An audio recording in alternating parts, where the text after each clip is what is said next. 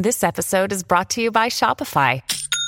Forget the frustration of picking commerce platforms when you switch your business to Shopify, the global commerce platform that supercharges your selling wherever you sell. With Shopify, you'll harness the same intuitive features, trusted apps, and powerful analytics used by the world's leading brands. Sign up today for your $1 per month trial period at shopify.com slash tech, all lowercase. That's shopify.com slash tech. If you are just tuning in, we encourage you to go back and listen from episode one. This podcast may contain content that is graphic and disturbing in nature. Listener discretion is advised. Previously on Direct Appeal. There's all of this, oh, she poisoned him, then she shot him. This bottle is found in his car, but it's not found in his system. Bill's own sister even conceded she believed him to be using steroids, and it would explain a lot. The specialist said it could be my handwriting as likely as it might not be technical for I don't know anybody with kids that age would know there's no way that you could drop these kids off, drive a couple miles. The fact that there's missing footage, how the hell is there missing footage? The hell do you mean these days we're just lost? My attorney's like, listen, your phones are probably bugged. I'm heard saying to him, why are you talking like this? These were the questions the police were feeding him. I want to judge it. I want to be angry at it. But at the same time, I understand the fear and the intimidation. My issue was that the intimacy continued after that fact. This is episode 8, unfaithfulwife.net. Last time, we covered the chloral hydrate prescription. The prosecution would argue that the chloral hydrate was used by Melanie to sedate Bill. We also covered the trips that Melanie took to Atlantic City, the E-ZPass charges that she would later petition to have removed from her bill, and the trip to Delaware. So this time we are going to talk about this this last trip to Delaware. It's the trip that Melanie says she went furniture shopping. Sorry, the last trip to Delaware. So the three to Atlantic City. This is now the fourth trip that we're discussing. Is that right? Yes. Okay. And this is actually um, the prosecution says this is the trip to Virginia Beach. So when to I drop off the suitcase, the suitcases. All right. So the trip to Delaware and the trip to Virginia Beach are one and the same. It depends on whose version you actually believe. okay. So the prosecution was able to elicit, if you recall, on the stand from Brad Miller that Melanie said that she took a trip to Delaware on May 2nd. She said she was on the phone with Brad and she said, I'm going furniture shopping, something like this. And the prosecution thinks, aha, this is it. This is the trip in which she must have driven Bill's body in the suitcases to Virginia and gotten rid of or disposed of the suitcases over the Chesapeake Bay Bridge this is this has to you know this is a big part of the case this is disposal of this body virginia from melanie's parents in new jersey was about six and a half hours so and when did she have time to do this? so there the prosecution says that then she had left the night before she her parents were watching the kids melanie took off the night before which she would have been an all nighter. Yep, she would. Okay. It would have been, I think, the, the night of May first. She drives through the night and she disposes of Bill's body off the Chesapeake Bay Bridge, Still and then 14 hours round trip though. yeah, about that. Um, and then she returns the next day, and she's coming through Delaware. And what she says is, "No, no, I just came to Delaware this morning to go furniture shopping." So the prosecution says this is a cover. This is part of her story. What does Melanie have to say about that? So Monday night, my folks meet me halfway home, and they take the boys. I check out some more apartments. I go home that night. I talk to my mom, and you know I'm dejected at this point. I want to sell everything. I don't want anything left from this life, and I have a bunch of really expensive, heavy Thomasville furniture. I have no interest in moving. So my mother suggested Delaware, and it's 45 minutes from my mom's house, and it doesn't have any sales tax. So that's what I did that morning. My parents are, are early risers. Talked to them both that morning before I left. I think I left about seven, seven thirty from there, maybe a little bit later. The decision was made to not call my father because my father actually was being targeted by the prosecution as well as a potential accomplice, and his attorney didn't want him anywhere near the process, which is of course, understandable.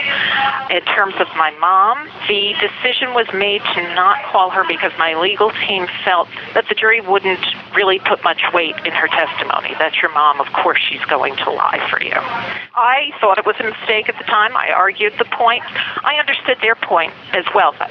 So I deferred to them ultimately because they're the ones who do this for a living. I didn't actually make it into any of the stores because my phone rang. It was Brad, and I said, you know, what's going on at the office? And he said, oh, just another Tuesday. I said, oh, shit, Tuesday. I'm supposed to be meeting Celine for lunch that day. So I hopped on the turnpike and started driving north so that I, I would be on time to to meet her. Plans were for New York. I left Delaware. It was about an hour and 45, two hours, and I actually had made a purchase on my Amex card while I was waiting for her, and the prosecution would ultimately end up saying that I made that purchase in order to establish an alibi.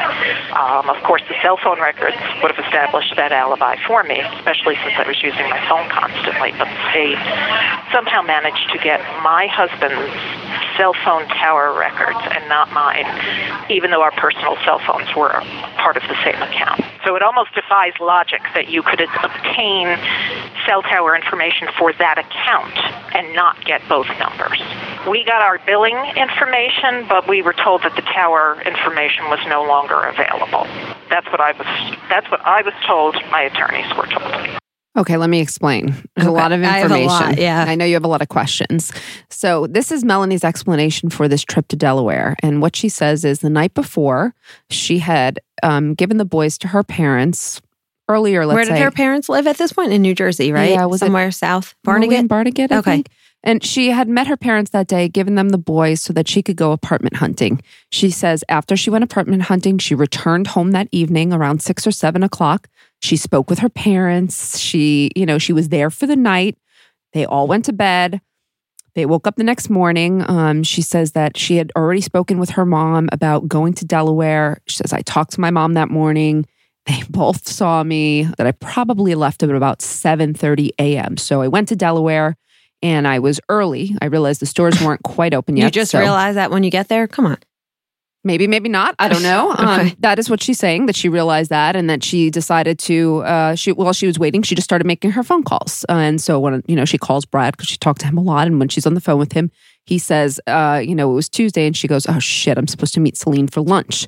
And I think. Um, According to her, this was an important lunch. She was going to tell Celine this news, and they were Mhm. going to. Celine was going to help her make a plan. So important that you forgot about it? So important. She, good point, Amy. So she says that she gets in her car and she basically hauls it to New York to meet with Celine. Now, if you're following the prosecution's side, the prosecution would say that was part of her attempt to establish an alibi. But that would mean that she has been driving probably then about 16 hours. Straight. So I asked Celine about this. So, how did she seem to you, Celine? And let's hear. She looked perfectly fine. She looked completely normal, not disheveled. We met lunch early, I think probably like eleven thirty, and she was fine. She just, you know, was there to tell me what happened with Bill. She didn't seem like any anything. It was very casual. It was a very casual lunch. You know, she told me what what was going on. I told her that I, you know I could help her financially get a lawyer and get it you know done with, and I was happy that she was getting it done. It's like, and then we left, and that was it. And she paid for lunch and they said that, that that she needed that for her alibi for her to pay for lunch but we always took turns to paying lunch i took i did you know it was that day was hers and you know, it was red lobster it was like 60 bucks it wasn't you know anything First of all, if you're going to go to New York City, you don't go to Red Lobster. I was thinking the same thing. she told me a story. I'm like, they hit it at Red Lobster. right? Like, why? There's so many good restaurants. Okay, but okay. So, first of all, if I have plans with my best friend and I'm two hours away, Mhm. I call in cancel. Mhm. I understand it was an important lunch, but why not just reschedule? Okay, fine. Maybe that that was maybe they both took off work, whatever it was. Fine, I could get over that. Okay. Um, I do have a problem with the fact that they're, well, I mentioned this before. My problem is furniture stores don't open that early. Like you don't, why would you go to Delaware and get there at 8, 8.30, whatever it was, 8.45? That makes no sense. Doesn't Everyone in the right mind knows stores don't open. that early. Right. I- Why would you not check the, like the website or so? I don't know. I have a problem with that. I have a problem with it too. It's But early. what's the alternate theory? Where else is she? Is she going to hide more evidence? Is she actually going to? I don't know. no, they're they're saying she wasn't. she Oh, wasn't but I'm saying there. if she was actually at her parents, though, you know, I'm saying if she, because she said she was sleeping at her parents' house, right? Her mom saw her, her dad. Well, saw- if you believe that she was sleeping at her you parents, either believe one story or the other. Gotcha. Yeah. Okay. If you believe that she was at her parents' then house, she went to Delaware for whatever. then she reason. went to Delaware for furniture purposes. Gotcha. Maybe she thought there'd be traffic. Maybe she stopped for coffee along the way. Maybe she wasn't even thinking about it. Just get in my car and Yeah. go. Okay. And she could have thought also. I mean, I've definitely made the mistake of being off by an hour, thinking a store opens at nine when it's really ten. Yeah, that's fine. Okay, I'll get over that. No cell phone info. So Mm. she says that her lawyers were told that there's no cell phone info on her phone, told by the prosecution or told by the phone company. by the prosecution. Yeah, I don't Now, like that. I have a huge problem And here. they, and her lawyer just said, "Okay, thanks anyway." I mean, how does her my lawyer- second question um, melanie doesn't have an answer for that and it's one of her main points she says you know what this whole conversation would be moot if all you did and she said this earlier on pull my phone records. And then you could right? place me. so Yeah. here's the odd thing. And by the way this is one of those questions i would have definitely liked to ask the prosecution. They were able to pull bill's cell phone records right? And then someone might say well they're two different phones. No they shared a line. They've got the same phone the same phone company. So they pull all of bill's records but they never pull melanie's and they say they were unavailable. And I don't know what the defense officially said or didn't say, but pretty much they accepted that, and there was no, none of her records were ever pulled. The only thing that I could think of, and I don't even think this is plausible, but is it possible that she was like out, uh, like in a roaming area, so like it didn't pick up? I don't know what phones were like back then. Well, that's what she said. She said, "Well, the towers, uh, we couldn't get the tower information, but we're talking. What about the records sh- oh, of for- that she was at her parents in that morning, or or yeah, the whole rest of the week?" She says, "Look, why? If you would have pulled my records for this week, you would have seen exactly where I was all week long, and at least I you would have given. I would have been able to give some credence to. I'm not at a Walgreens at this time, or yeah. I'm shocked that her lawyer didn't just call the phone company himself, right? I, I, I- I did ask her, and she Yeah. just she said we just didn't. They said this information was not available, and I don't know what they did or did not do. And m- let me make mention again: um, we contacted, I contacted Joe Tacopina twice, and he did not return either of my calls. I also contacted Stephen Turano twice, and he did not return my messages. So. Okay. We would have loved to ask them. We still would, but these are questions that would be better answered by her defense attorneys. All we Yeah. know is that this information was not made available. So Okay. Bill's information's available, but hers is not. I have a substantial problem with this. yes, I do too. Okay, so she says, you know, that her mom, she saw her mom, she talked to her mom. So we asked Linda about this. She was looking for an apartment, so she was going to be looking for furniture. So she said, I'm going to go. And I said, okay, good, go. We'll take the boys up to school. And that was it. Thought nothing more of it. I know when I saw my daughter and where she was. And that morning I did see her. I wish I could have been on the stand. It was ridiculous. I mean, we had to take the boys to daycare the next day up in Edison from Barnegat. And and so we had the car seat in there. I mean, oh, she must have had his body in your draw in the driveway, in the car. There was nothing in the car. We saw her car, we saw our car. There was nothing in our car, there was nothing in her car. It was always, they tried to make it sound like, I don't know, that we were making things up about where she was, what she was doing. It didn't seem like anything out of that was strange to me. So that's Linda saying, Look, I saw her in the morning. We talked to her. I saw the car. Now, here's Melanie had mentioned before. I asked, why didn't why didn't they call your mother? She said, Well, you know, it's my mother. So I would- understand that. Would a mother lie? Yes. And there's there's no doubt that it, it's a call, right? Whether or not it's the right call, I'm not sure. Look how I don't think it could hurt. I think you know. I- I'm. We met with Linda. We talked to her. We've recorded Very this. genuine.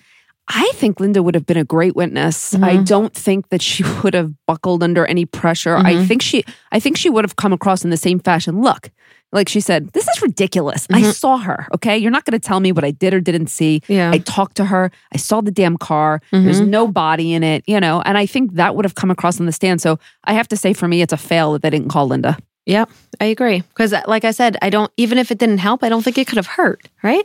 I don't think it could have hurt either. Do you remember in um, the Casey Anthony trial? They Yep. called Cindy Oh, Anthony. course. and I mean, you know, Cindy Anthony got up there and told, you know, a Mhm. story about her search, doing these computer searches. And as it turns out, she was at work at the time. And, Yeah. you know, everyone speculated, or a lot of legal analysts were speculating, like, she's not telling the truth up there. Uh, and I'm not saying this is the reason why, but, her, you know, Casey Anthony was acquitted. So it didn't hurt her. Yeah. Didn't hurt her to have her mom testify. I and I think Linda's real credible. She is. And here's the second fact. We have to say whether whether or not she's credible. I have to say, secondly, I believe Linda. I don't think that Linda had anything to do with any part of Bill's murder. I don't think she knows anything. And I think she 100% believes her daughter is innocent. I 100% agree with you. Okay. Um, the next part about that is so the prosecution says she, you know, let's say you don't believe Linda. She took this car, she drove it, she drove the body. Melanie gave consent to search her car, and they did not find a thing in her car no DNA, no blood, no signs of a dead body. I find it really hard to believe that the prosecution would not have run a cadaver dog through that car. Uh, I think that's not that's something they do in big cases now.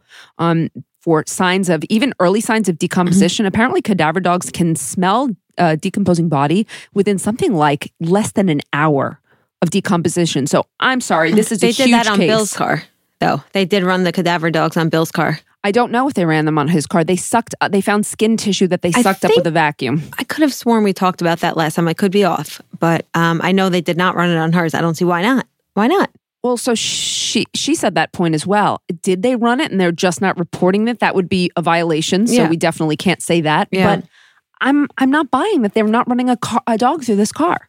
Yeah. And I'm not buying that if she did transport his body, that there is absolutely no trace of it in her car. Yeah. I don't believe that. Could she have used Bill's car to transport the body and then taken a cab back from somewhere or I don't think so. No. Bill's car is in Atlantic City too soon. it is? It's in. Atlantic City, you know, right after. So I think, look, could it be in an accomplice car? Sure. Um, that's not what the prosecution said. Mhm. They said that she drove her car. So, Yeah. but they don't find anything. Yeah. So where do we stand then on this trip to Delaware? Where I mean, where do we stand on?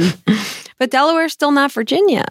I'm sorry, where do we stand? So again, in Melanie's version, Yeah. it's a trip to Delaware. Yeah. In the prosecution's version, it's a trip to Virginia Beach. And you pointed something out, Amy, before. I don't know if we um, talked enough about this, but on the way, on the route, are there other bridges? There's four major bridges.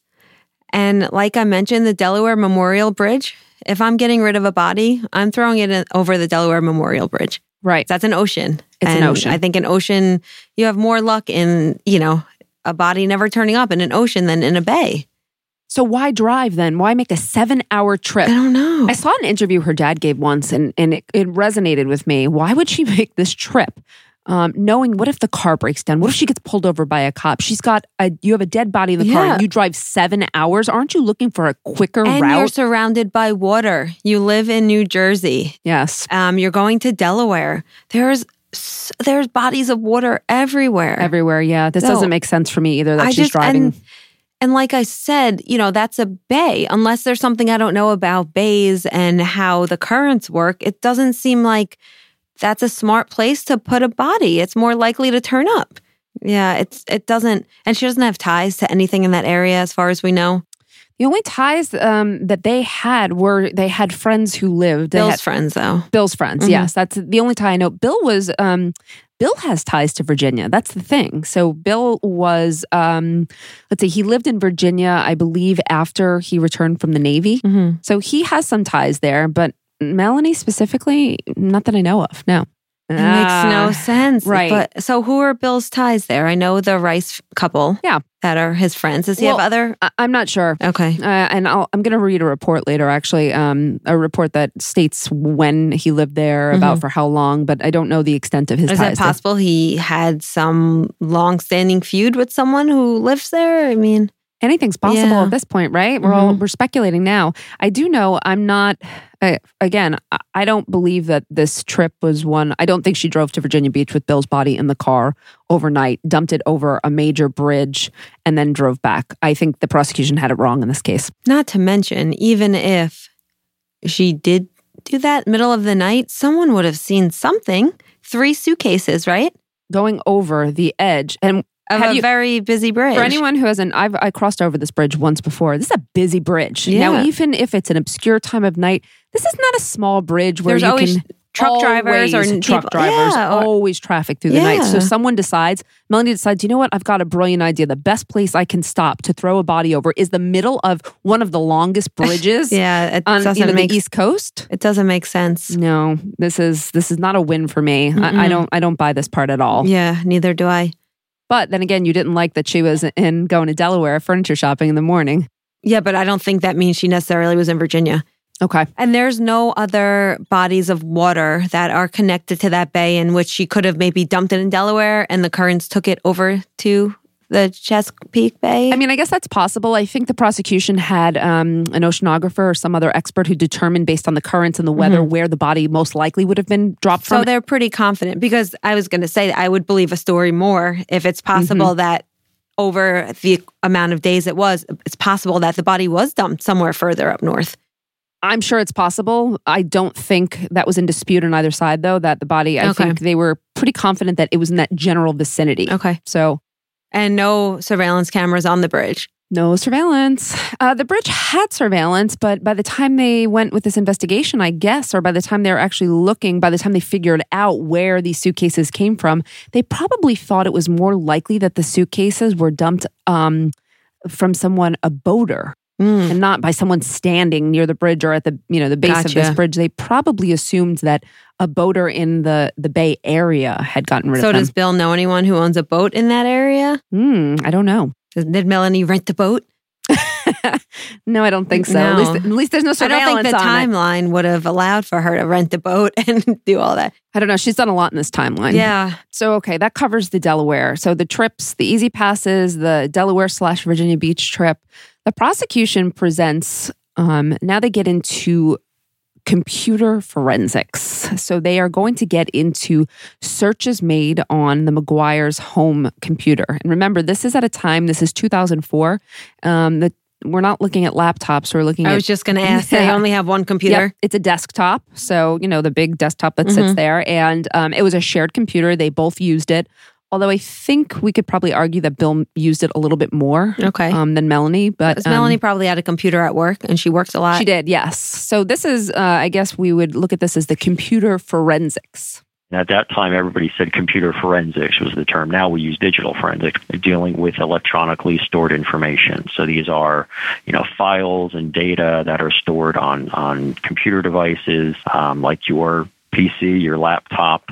It can be on on portable personal devices like smartphones and you know old school PDAs, gaming systems, any type of digital storage device. So anything, of course, the Internet of Things today, where anything and everything can be considered a computer because you know data is being stored on it, data is passing through it. You know, where my job would be to find specific types of information and report it back. Normally, when you'd be working with you know the law enforcement agency that had that evidence, you know what we would sometimes get is what's called a a forensic image, you know, which is really um, a, a copy of all of the data that was on a hard drive or other storage device. This is typical when you're working the defense side of a digital forensics case, because as far as an analysis perspective, that's as good as getting access to the original hard drive.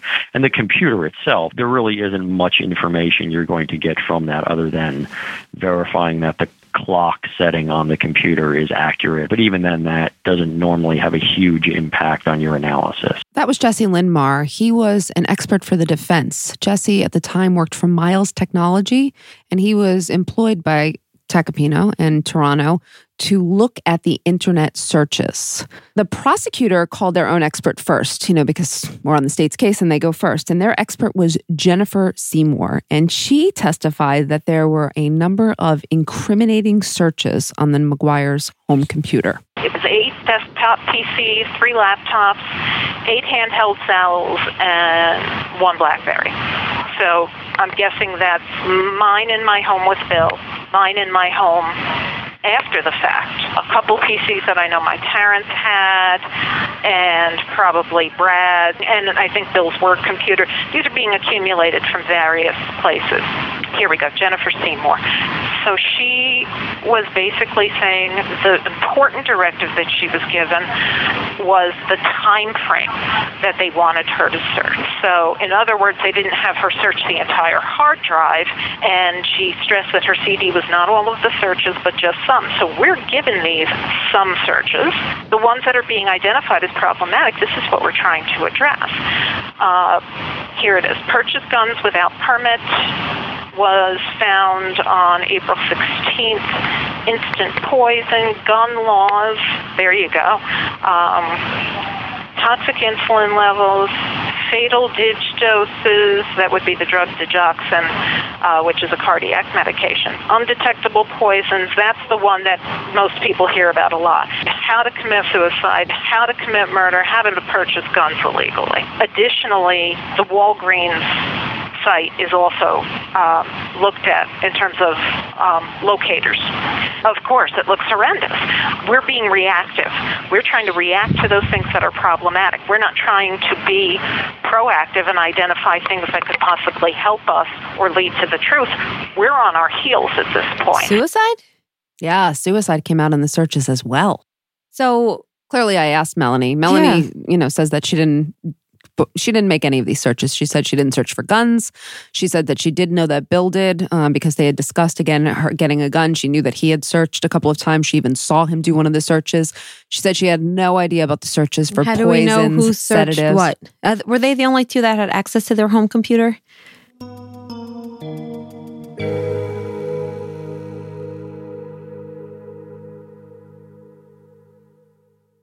The Hargan women seemed to have it all. We were blessed. My mom was amazing. But detectives would soon discover Inside the house, there were the bodies of two women. a story of betrayal you would struggle to believe if it wasn't true.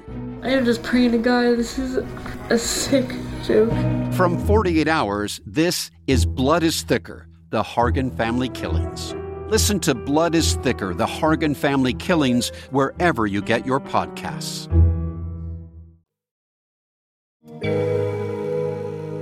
Anyone they else in didn't. the house? No, Okay. they didn't have anyone else. Okay. So, and I, I doubt their one and three year old were able to No. type in searches for poisons and, and guns. Yeah, you know. No, um, but I have a I have a problem with unless we can, you know, say who's sitting behind that computer. I mean, it tells two different stories depending on who's searching it. It certainly does. So can we say that? Um, in a in a couple of minutes, I'm going to get to you know our best guess at that. But so Jennifer Seymour is again the prosecution's expert. She gets up there and she says, "This is what was searched." And of course, this is going to be one of those moments for the jury when they're going to go, "Oh my gosh, poisons are searched, sedatives are searched, chloral hydrate is searched." Yeah. Um, I have a question. So Melanie said they were looking at some things. It sounds like they were kind of cherry picking a little bit. Um, I was confusing to me. That's actually a really good question, Amy. And what Thank you, Melanie, Megan. what Melanie says is that um, later on she's going to say, "Well, here are the searches that they didn't tell you about." Yeah. Um, so we'll get to that, That too. sometimes tells you more than you know. Right. Um, so they have their expert. Their expert has said, "Oh, this is what's going on." Melanie's team retains Jesse, Jesse Lindmar, and he talks a little bit about what he actually did for the case. What they ended up getting was a big report of web browser history. All the data eventually runs through net analysis, and you get almost kind of like a spreadsheet view of all the web browser history records. This would have been, again, thousands of individual records. And again, a record, think of like a spreadsheet. A row of information is a record, and that row of information is going to tell you the date and time that the you know internet resource was accessed, the user account, the, the type of browser, the address, the URL. So let's say if it was a search, there are certain parameters that you would see in that address to indicate that a, a search was being conducted, let's say on a search engine like Google or, um, you know, whatever else might have been in existence at the time. What I do remember is prior to trial, Stephen Turano, you know, his assistants there requesting paper. They wanted this printed, um, and they wanted two copies, one for them, one for the prosecution. And I do recall being up all night long printing uh, with every accessible printer I had, um, and it was a stack. You know, thinking, well, geez, okay. I mean, I guess you you need paper you know, for a couple of purposes. Number one, for shock value, because you now have this, you know, one and a half foot high stack of paper, and two, of course, to hand, you know, opposing counsel a stack of paper to go through is a lot more daunting than a couple of pages to go through. So I imagine that's that's just part of the the game that's played there. What they were trying to show, the defense was trying to show, was other activity that was occurring on or about the same time as searches and activity that the prosecution was trying to focus on. So, you know, that was my take on it. And like I said, that was nothing I was privy to ahead of time. That was just all from what I remember on the fly on the stand. He didn't say what he found, though. He says the methodology they used Yeah, he's telling you about the methodology. When we interviewed him, he didn't recall that many specifics. Okay. Um, I think Me- from the transcript, what Me- was Melanie? Yeah. Yeah, and Melanie. There is a Okay. transcript, and Melanie recalls some of the specifics. Actually, I think Melanie talks about what their expert found. I remember sitting there on the, the floor in the conference room at Joe and Steve's office with all this stuff spread out around me. It had to be 7 o'clock at night. And just looking at this stuff and going, what the hell is this? Because I don't know it's there. And now all of a sudden, here it is. And this is yet again something else we're going to have to contend with. The searches around these quote unquote problematic searches one was a gambling website, one was Bill's retirement account that physically required his name, his password. On the 11th, Bill's on at 7:32 on his email. 7:34, just over two minutes later, undetectable poisons. One minute and 59 seconds later. 12 minutes after that, gaming source. Uh, 20 second time difference again to undetectable poisons. Even the gun shop one, again, it had the zip code for his job. So even if he was the one who had given me information in terms of here's a few phone numbers, here's a few places that are pretty close, you know, to where you work or whatever, and the state's contention was that I, I it was me, I had done that to cover my tracks. To look up things that I could have looked up in a book on my desk at work untraceably, or that I already knew.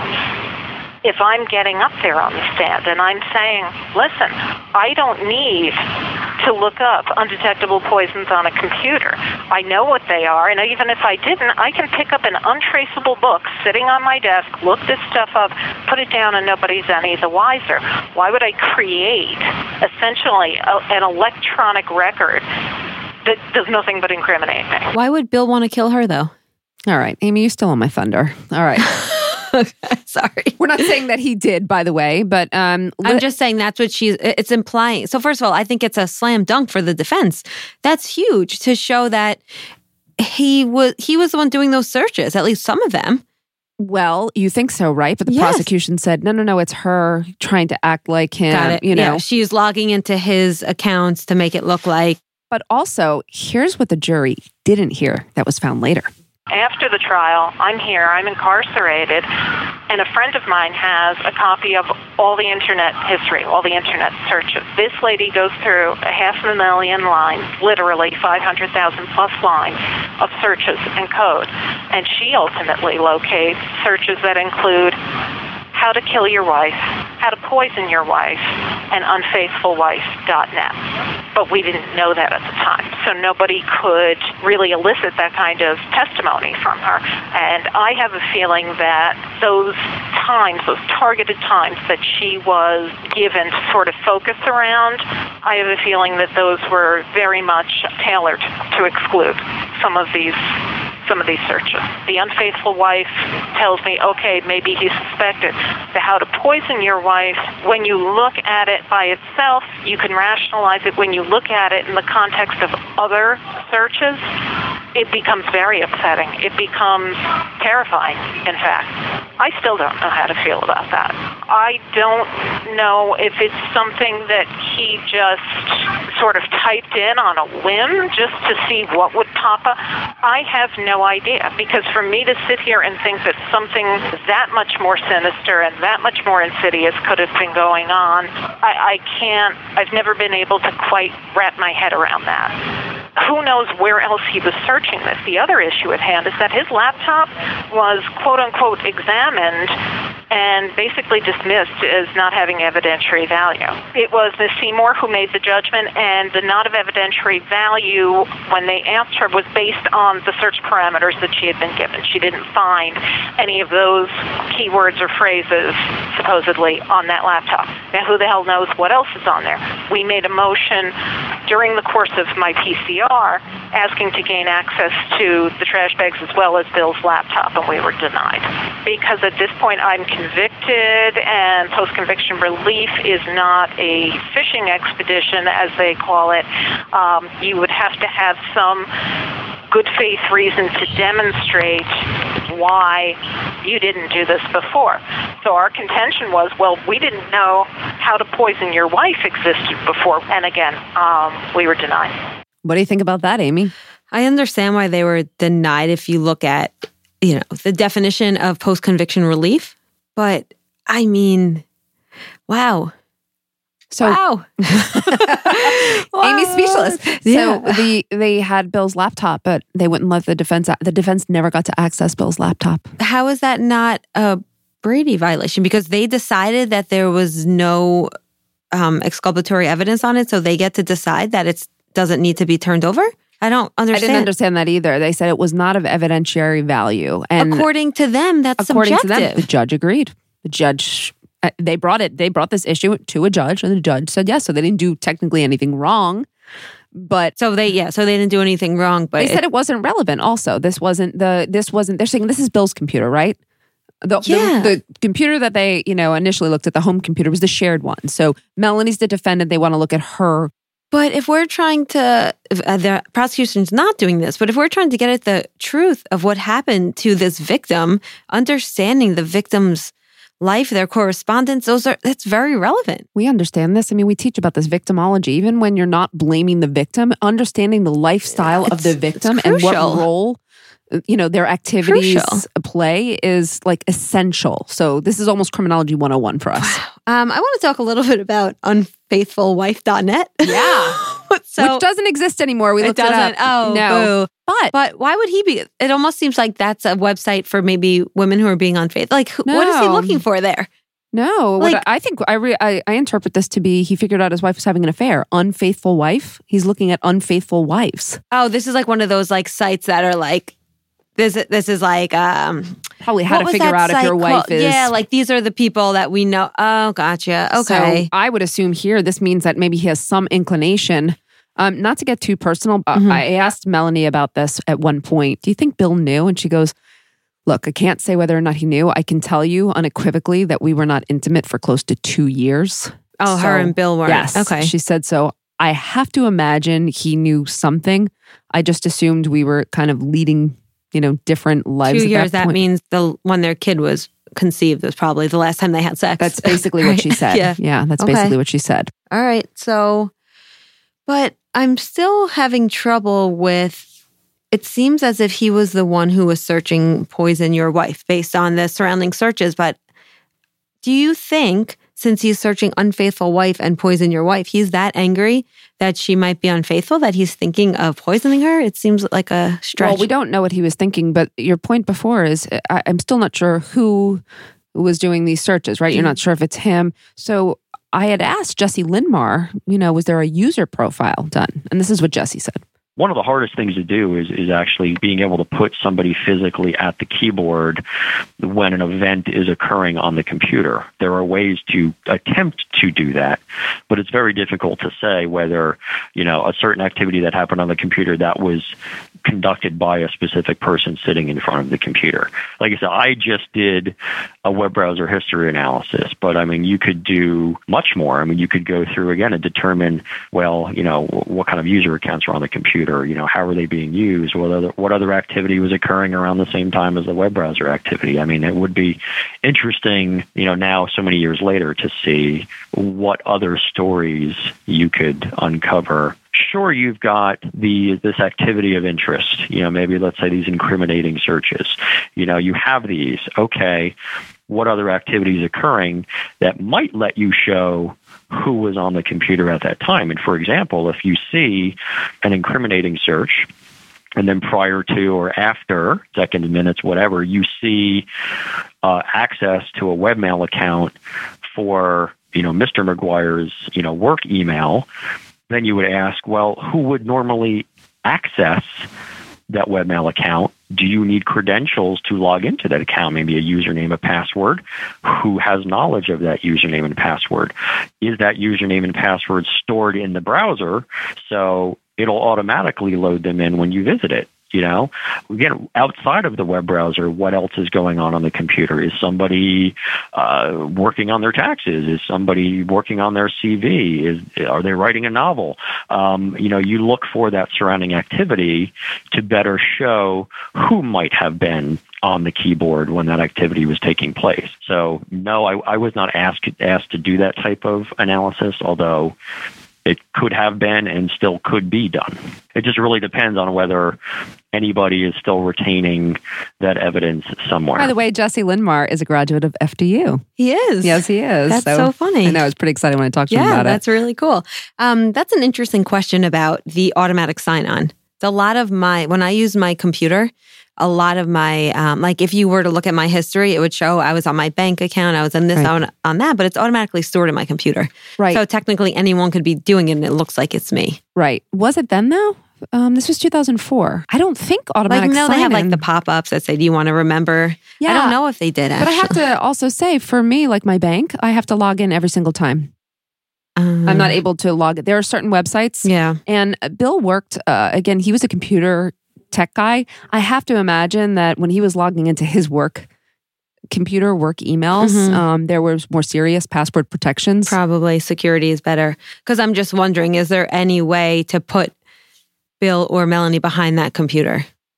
Well, Jesse is saying, eh, you know, that you can do, again, the best you can do is a user profile, right? Yeah. So we actually, Jesse actually provided us, or he- it was in the discovery. He provided it at some point with these uh, records. He provided us with a database inadvertently. And we have, remember, Melanie said this woman was searching through my internet history. So we had those records, and there are, she's right. She said something over 500,000. As I recall, we had over 400,000, but not quite 500,000. Mhm. And we have their entire search history from 2002 to 2004. Mm. Now- Do tell. Yeah, there there so here are the things we put together. We're trying to do what Jesse says to do is reconstruct the use.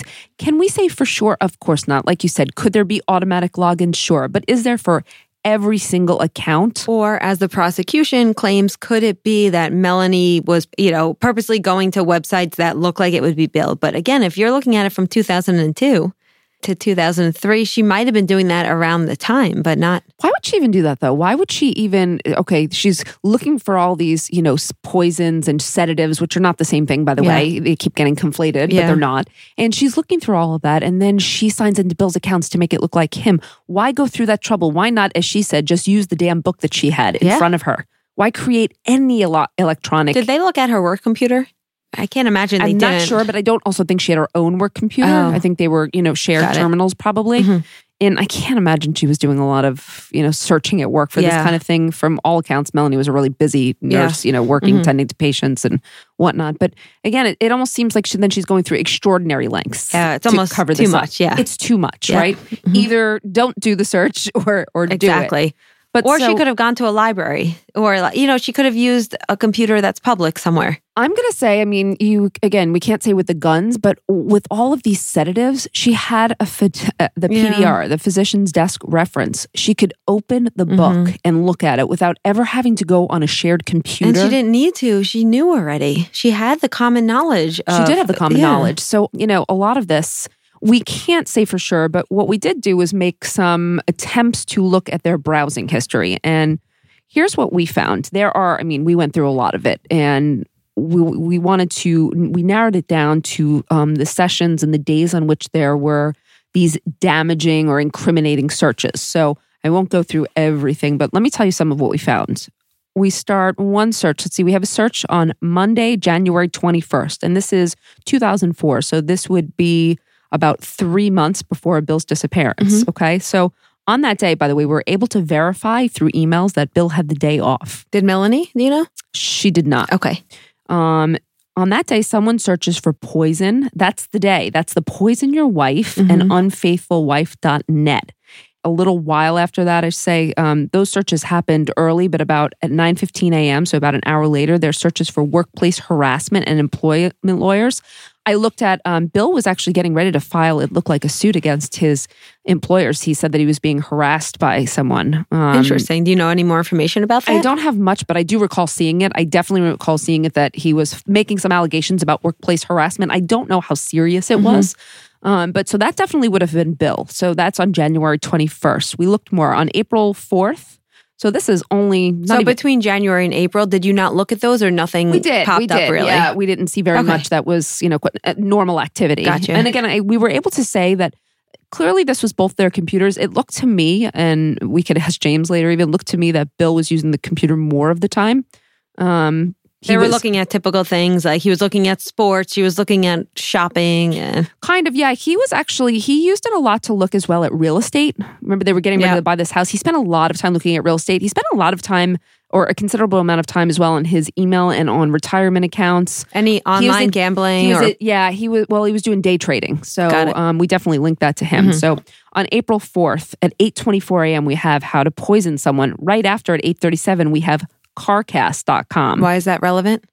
It's not necessarily relevant, but it's who do you think was going to something about Gotcha. carcast.com? We think it was Bill. We cannot say for There's sure. no way. There- is that the only search that would lend itself to be Bill's on that day. Yeah. But I think April 4th is not that important of a day. Okay. As we go on, you're going to see a little bit more. On April 11th, 7:32 p.m., someone logs into Bill's email, checks a couple emails, then proceeds to MSN. Next, about two minutes later, there are searches for undetectable poisons. At Ah. 736, CarCast is visited again. Then searches for undetectable poisons um, going on for a couple of hours. Okay, Hmm. um, let me ask you. When it says he logs on to the email, checks a couple of emails, are you able to also see if he sends any emails? Are you able to read those emails, or No. just okay? It just says No. emails were okay. Yeah, we couldn't get that. Okay. Uh, okay, so that was April 11th. So again, if we have to, if we're trying to construct our own user profile and we can't say for sure, if we're making a guess, which is more probable, if it's Bill's emails on April 11th, I'm going to say that was more likely Bill. Mhm. On April 16th, 7:35 p.m., we have someone searching guns, gun laws in Pennsylvania. Um, someone also, after guns, a few minutes later, is searching poison and instant poison. Right after that, at 7:51, they're back to searching guns and gun laws. So it definitely appears that whoever is interested in poisons is also interested in guns. And again, it could be either. Let me ask you: Did you could be either, right? were you able to cross reference any of these dates and times to see who is at work or not at work, or at, or is that sort of like Yeah. the next step? Maybe. So um we know that Bill was off on one of the days. Yeah, that one So you mentioned. We, don't know um about the these uh other days. Some of them were weekends. A lot of them are the. It looks like evenings too. They're evenings and weekends exactly. Did Melanie work in the evenings at all? She she did sometimes. She was Okay. on call, but yeah, All th- this part would have been really hard to show. Now, Gotcha. her her counterpoint would have been, guess what? If you had my cell phone records, you would be able to see that I wasn't Ugh, doing and these then you could look at this next to that. Oh, Mhm. that would be beautiful. Right, exactly. But um, I think it's important to know again that who's ever looking at guns is looking at poisons. Mm-hmm. It looks like they're back to back. All right, Sunday, April 18th. I'm going to say this is a big day for searches, okay? Yes. So at about 4:56 p.m. we have guns. Right after at 5:03 we've got poisons. Then we've got toxic fatal insulin doses 518 to 521. One of the points here might be that uh that insulin can be used by steroid users to keep muscles. We did some research on this. What else could it be used for, though? Fatal ins- in- That's really the diabetes. It's it's insulin, so it's diabetes, or it could be used again. The search is for fatal insulin doses. It seems to me the person searching instant poisons probably found that one way to do it would be an ins- by insulin doses, right? So it's almost like it probably took them to that next place. Um, it's possible. James was able to parse out that some of these were actually searched, though. Oh, So gotcha. I Okay. think these are. I, I believe that one. What you're looking at is not one. I believe it was instant poisons and then search for toxic fatal Wow. insulin doses. You see right after. I mean, the internet activity is continuing. Fatal digoxin doses, instant detectable. I'm sorry, poison. what is that? digoxin? Uh-huh. Is an anti-arrhythmia pill. What does that mean? I mean, it regulates the heart. Yeah. So uh, That's it's fatal. interesting. So stopping the heart, perhaps. Yeah. Okay. Um, and then look at this right after there, about 540, we see how to commit suicide. Oh, but if I do recall you saying that Bill did talk to his sister about being so depressed. Again, the only this is the only thing I can. Uh, we don't know who's doing the suicide searches. Don't know if it's Melanie. Don't know if it's Bill. But, but I'm sorry. Even if let's say we can say that it seems as though Bill may have been suicidal, there's no way he shot himself and cut himself no, up. no, and we can't say he was suicidal for sure. But No. yeah, he obviously It's did just- not. Yeah. I mean, Mhm. he could have. You know, he did not cut himself up clearly. Mhm. So even if you argue this, um, we still don't have the answer to how the rest of the crime would have occurred. Right. Yes. Um, when you start looking, you see the continues. Again, we're back to how to pu- purchase guns illegally, how to purchase rifles, insulin, insulin, diuretic poisoning, poisoning deaths. Now look at that. Poisoning deaths, 6.22 p.m. to 6.27.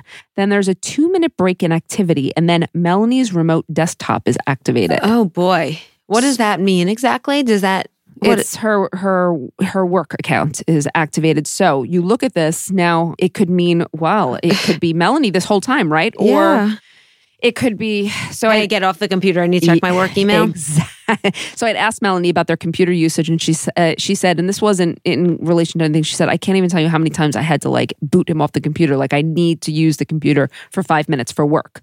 So Okay. could it be that? Um, but then you look at it. Four minutes later, six thirty three. We're on morphine poisoning, So- nicotine overdose, oleander poisoning. so um, she checked her email for four minutes, it seems. Which you could imagine, like Yep. husband at the computer. I need to check my work email just to see if I got Yep. an important email. Up, didn't get it. It's all yours, right? Yeah, I can okay. actually. Okay, it's, it's possible. I, All I do think that's a possibility. Now, look, um, it goes on. There's oleander chloroform. Um, then there's a five minute gap, and at 6:56, someone looks at NeimanMarcus.com women's shoes and beauty products, Ah. and I go, "Uh oh, you know, this has got to be Melanie." But okay, I stop for a second because I think, well, I've interviewed Melanie now Yeah. in person and on the phone. I've God, I've interviewed Melanie certainly more than 40 Mm-hmm. hours, 50 hours in total. And she's told me about, I've asked a lot about her lifestyle and habits. And I think back and I go, Neiman Marcus is this really nice place. But I know Melanie wasn't a Neiman Marcus shopper, right? She was a Target girl. Yeah. She was a TJ Like Maxx. me. I know. like, you know, so I'm thinking this And Bill didn't have a confirmed girlfriend at this time, did he? No, no, Okay. there was no way to confirm whether or not he had any I was going to say maybe he was looking, but So that that crossed my mind. So then I decided to look at, you know, I've got stacks of paperwork. Like I mm-hmm. said, they're sending me everything. And I come across this old document. It was a document, I'm not even sure who assembled this, but it related to all these searches and it references this search. And it says Neiman Marcus search relating to Bill writes to Cindy and Nancy. What does that mean? So Neiman Marcus starts relating to letter that Bill writes to Cindy and Nancy. I said the same. What what does this mean? So then I ask Melanie, and she says she vaguely remembers that Bill had an argument with Cindy about a Neiman Marcus purchase. And so then I had asked Linda, independent, and she said, "Oh, I remember that."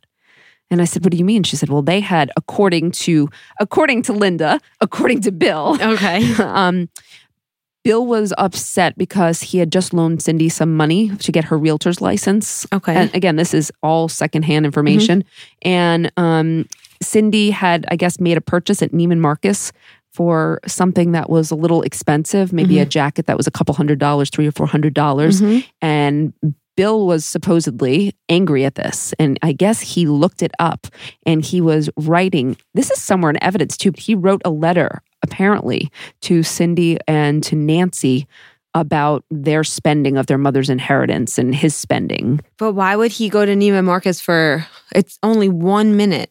Uh, like, what are you doing for one minute? I have no idea. Yeah, I don't know. Maybe he was looking it up. Let's see what she bought. And then he decided, you know, I don't feel like like maybe he was having trouble navigating the website, so he went from shoes to beauty, and he's like, forget it. I'm just going to go back to what I was possible, but it was right around this time. I did. Yeah. I did verify that at least Okay. there was some. You know, there was something because I went. Sounds, this sounds weird on both accounts. I don't see Melanie shopping there, but uh, so I was kind of able to verify that there was something. And it is only one minute, Yeah, it's so only, it's not like yeah. if it was a woman shopping. Yeah. I don't know about you, but if I'm looking at shoes, it's not for one minute, no, right? of course. Yeah, that's a great point too. So That's interesting. Yeah, that is. And I did see, a, uh, like I said, I saw a letter, something. There's something that he was upset over a Neiman Marcus purchase that was made by his sister. So Okay. it's possible he did just click on. Mm-hmm. Um, and also, if you look right after there at 657, we're back to Which is one retirement minute site. later. One minute later. That's Bill's retirement site, Bill's email, classmates.com, Bill's email, real estate. That's all Bill. Okay. So Melanie's only, the only time we know she's there is that four minute gap where she's checking her email. You know what's interesting too? She would even say, I mean, she probably said, uh, you know, if I asked her about this, that yeah, I could have been doing it. But remember also, she alleges that Bill was accessing her work email or her work. Remember that. Oh, that's true. She's saying that he was clearly accessing patient information of mine. So it's possible that she was. I wish we had her phone records. This would be so easy. If she was at work that day, this would be a slam dunk. What are we going to do? Nothing. We don't have that. okay. keep going. We got to keep going. Yeah. So the last search that we have, and I mean, or two more searches actually. One is on April 26th. This is two days before Bill disappears.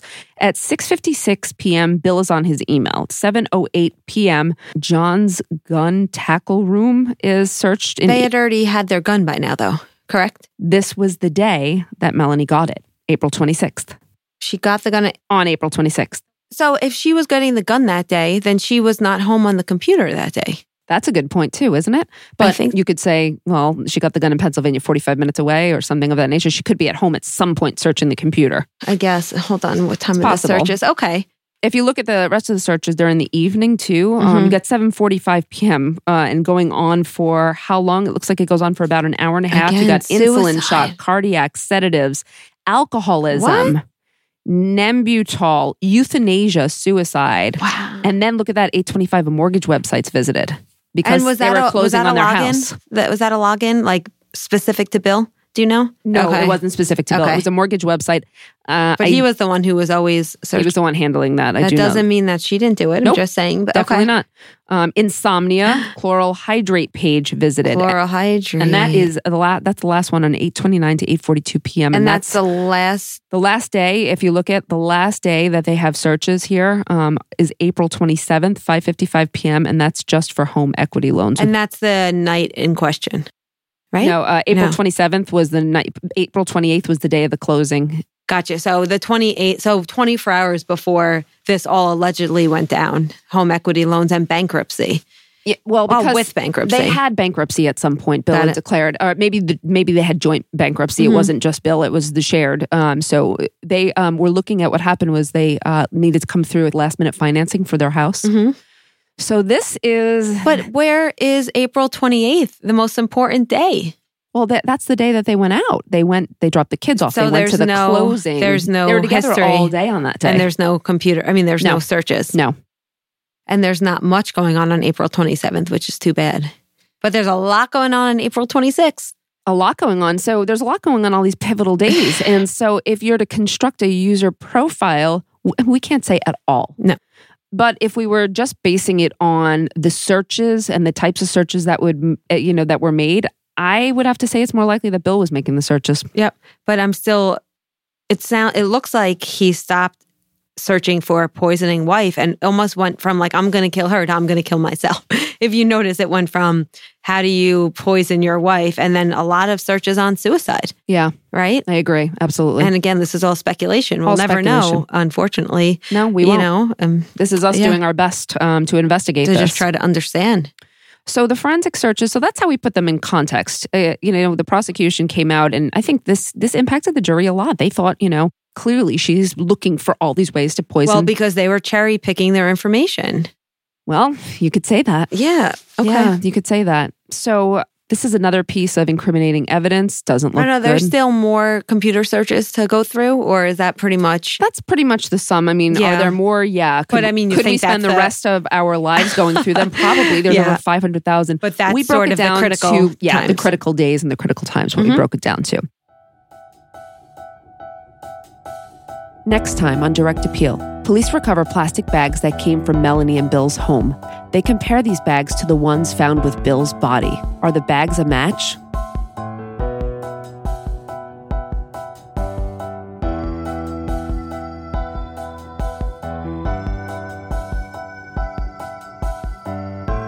Direct Appeal is hosted by Megan Sacks and Amy Shlosberg. Our producer is James Varga. The story arc was written by Megan Sacks. Music and underscore by Desert Media. Recorded, mixed, and edited by Justin Krall at JC Studios. Special thanks to Alan Tuckerman, whose work was integral to this production. If you have a tip, you can submit through our website or by emailing tips at directappealpodcast.com.